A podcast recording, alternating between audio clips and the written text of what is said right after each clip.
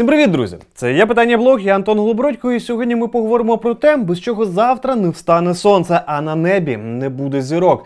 Те, без чого не настане весна, а ріки зупиняться у своїй течії. Поговоримо про найважливішу річ у світі про ініціативи депутата За сприяння народного депутата після звернення батьків до народного депутата завдяки запитам народного депутата Цим спонсором є наш депутат. Хочу подякувати народного депутата. Чекала вся наша громада. Це новенький автомобіль, це сміттєвоз. Мабуть, такого ми і не очікували. Хай цей майданчик буде символом продовження людського і земного. Тож і я від усієї душі щиро хочу подякувати народному депутату. Ну нахер. Отец. Ну ты видел? Видел? Власне, в цьому і річ, що бачив. Ця політична джинса вона лізе з усіх щілин, з усіх газет, сайтів, телебачення і соціальних мереж. Будуються школи, ремонтуються ФАПи, саджаються дерева, ремонтуються дитячі садки. Тому що для дітей ніяких грошей не шкода. Тим паче, що це гроші ваші, але вам цього знати не обов'язково. До речі, ось це ви ще й не бачили шматочок передвиборчої реклами слуг народу. Вони тоді сміялися з мажоритарників, а зараз, власне, роблять те саме. Ну так ніби відверто знущаються. І це все завдяки вам, дурні. Ну і знову ж таки, сказане це було під час передвиборчої кампанії самими ж слугами. Я тут від себе абсолютно нічого не додав. Але давайте з усім розбиратися по порядку. Для початку не забуваємо подякувати нашим патронам. Саме завдяки їх підтримці. Ми тут на є питання блозі маємо можливість займатися справді незалежною журналістикою без джинси і без просування інтересів якихось олігархів. До речі, приєднатися до цих людей може кожен із вас. Ваш щомісячний внесок, е, який еквівалентний по сумі кільком чашкам кави, може стати суттєвим внеском в розвиток, майбутній розвиток нашої країни. Ну і звісно, не забуваємо про вподобайки, коментарі і поширення. Це те, що допомагає розвивати український YouTube вже сьогодні.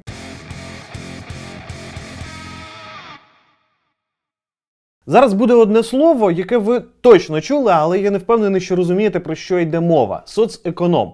Точніше, це субвенція з державного бюджету на соціально-економічний розвиток окремих територій. Тут я впевнений, вже багатьом стало нудно, але я дуже прошу трошечки набратися терпіння. Нудної теорії буде зовсім трошки. Отже, щороку, починаючи з 2012 року, в державному бюджеті закладають таку статтю витрат, як е, гроші на соціально-економічний розвиток окремо взятих територій. У 2020-му, наприклад, це було 2 мільярди, у 2021-му 6, в наступному, тобто вже в цьому, у 2022-му 6, але протягом року ця сума може ще збільшитися. І насправді це не шалено великі гроші. 5-6 мільярдів це приблизно половина відсотка від українського ВВП. І витрачати ці гроші мають точково на невеликі, але дуже важливі проекти для кожного окремого регіону, навіть кожної окремої громади. Ну от і здавалося б, а що в цьому поганого? Це навіть добре, і насправді так і є, якщо не розбиратися в тому, як ці гроші розподіляються і за яким принципом витрачаються. Але ж насправді ми на цьому каналі і зустрічаємось саме для того, аби розібратися в деталях і розставити, так сказати, всі крапки над і і дати відповіді на всі питання. І от тепер безпосередньо до суті. Справа в тому, що рішення про те, куди витрачати гроші з державного бюджету, на які проекти в регіонах вирішує Міністерство фінансів. А якщо точніше, то спеціальна комісія в Міністерстві фінансів, яка складається із 26 людей, 24 із яких це народні депутати з бюджетного комітету. І знаєте, що смішно?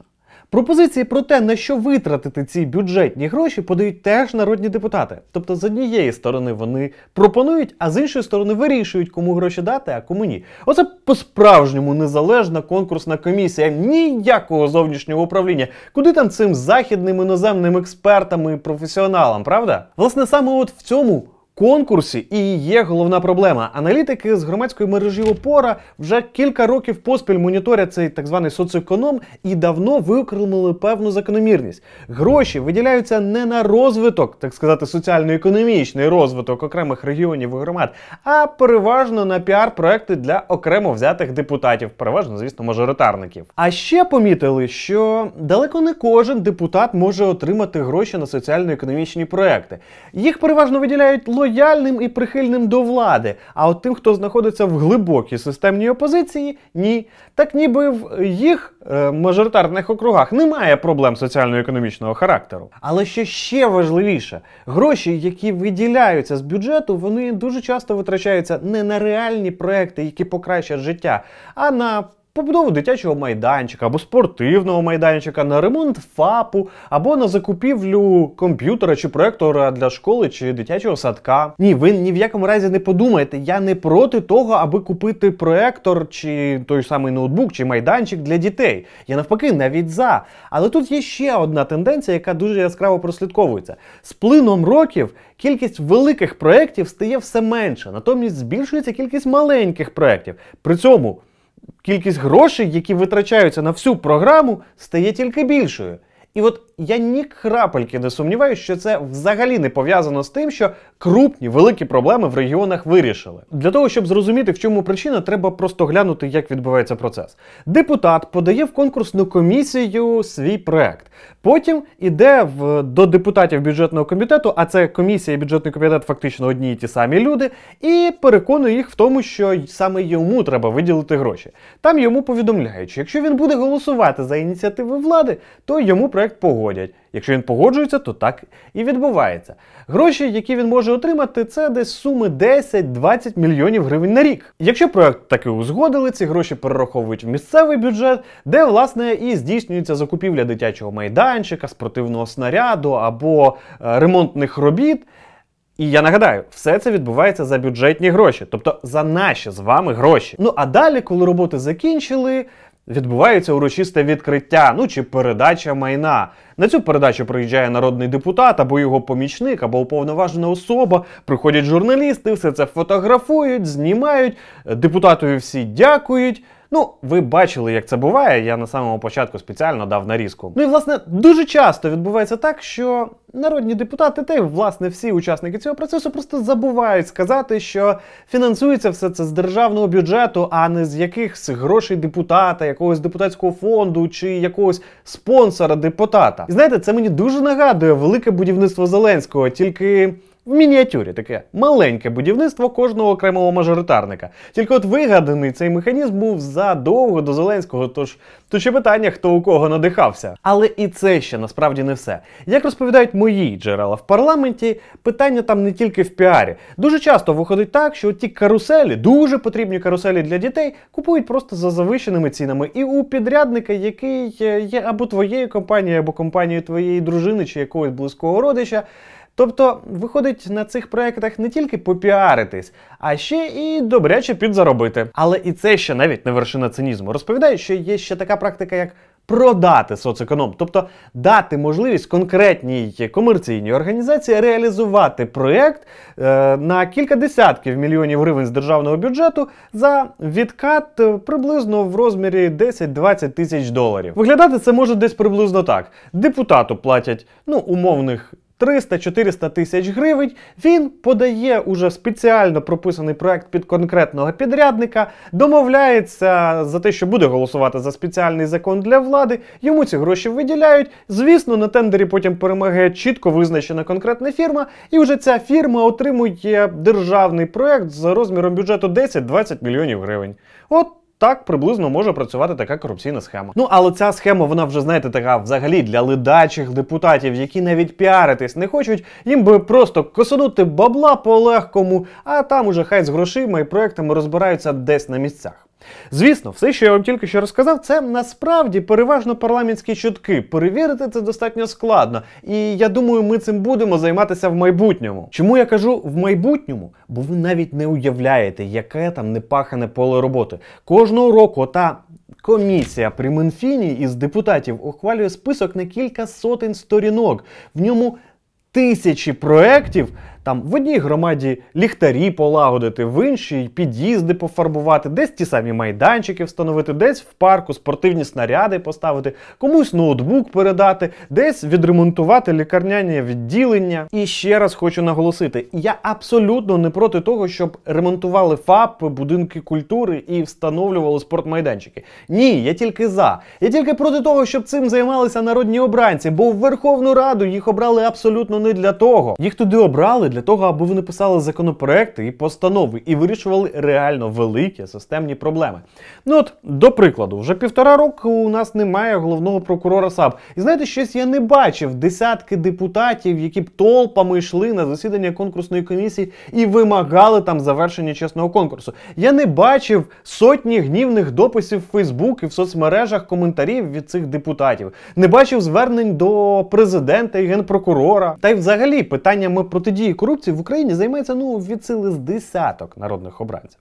До речі, про от той от конкурс САП, який я щойно згадував, буквально вчора розповідала Олена Трибушна всі останні новини і що там з ним власне відбувається. Якщо ви ще не дивились, то дуже раджу подивитись. Але повернемось до соцеконому. Як ви правильно розумієте, одним махом так зайти і розібратися одразу з усіма цими тисячами проєктів просто неможливо. Я довго дивився на цей список і просто не міг навіть уявити, з якої сторони до нього підійти і за що взятися першим. Скажу чесно, нічого більш розумного, ніж просто почати спочатку по списку, я не придумав. І чесно, був абсолютно не розчарований. От просто відкривши документи взявши зверху перший проєкт, я був, знаєте, ну, вражений глибиною наших глибин. От просто відкриваємо таблицю розподілу грошей на соцеконом у 2020 році. Читаємо першу ж строку. Придбання медичного обладнання для комунального некомерційного підприємства Барська центральна районна лікарня. Місто Бар, Вінницька область, 14 округ, мажоритарниця Ірина Борзова. Просто гуглимо, що ми знаємо про Ірину Борзову, що пишуть аналітики. І тут о диво. Пишуть, що Борзова піариться на бюджетних грошах. Правда, неочікувано і дуже мило. Головне, щоб люди знали, що все це і навіть сонечко сяє за підтримки народного депутата України Чуйко Юрія Івановича. Різниця між оцим от предвиборчим роликом Слуг народу і цією новиною, де вже Борзова піариться на бюджетних грошах, ну, рік приблизно. То 19-й, це 20-й. Дуже швидко погодьтесь, вона якось ввійшла в колію, стала на рейки. А що ж буде далі? Цей прийом старий як світ, не знаю чому, але досі працює.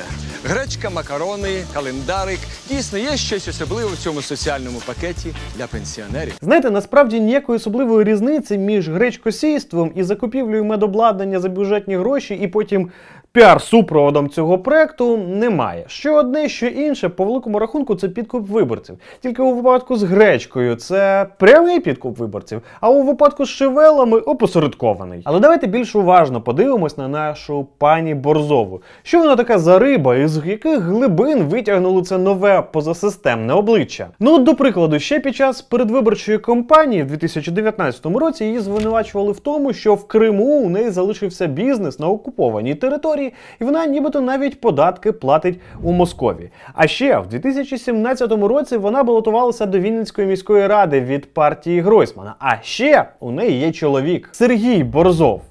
Я не знаю, як ви, але я, чесно кажучи, був здивований, бо він не просто чоловік, не аби хто, а голова Вінницької обласної державної адміністрації. Оце поворот, правда? Він, до речі, в минулому теж балотувався в Вінниці тільки на посаду міського голови. Це вже от в 2020 році. А до того він був керівником державного управління справами. Це саме та корупційна годівниця, яку в народі попросту називають Дусі. А ще раніше він, до речі, теж висувався в Вінницьку міську раду від ліберальної партії, а потім ще в Вінницьку обласну від фронту змін. Коротше, він з усіма спробував, але вийшло лише зі слугами народу. І знаєте, мені здається, в мене є припущення, чому.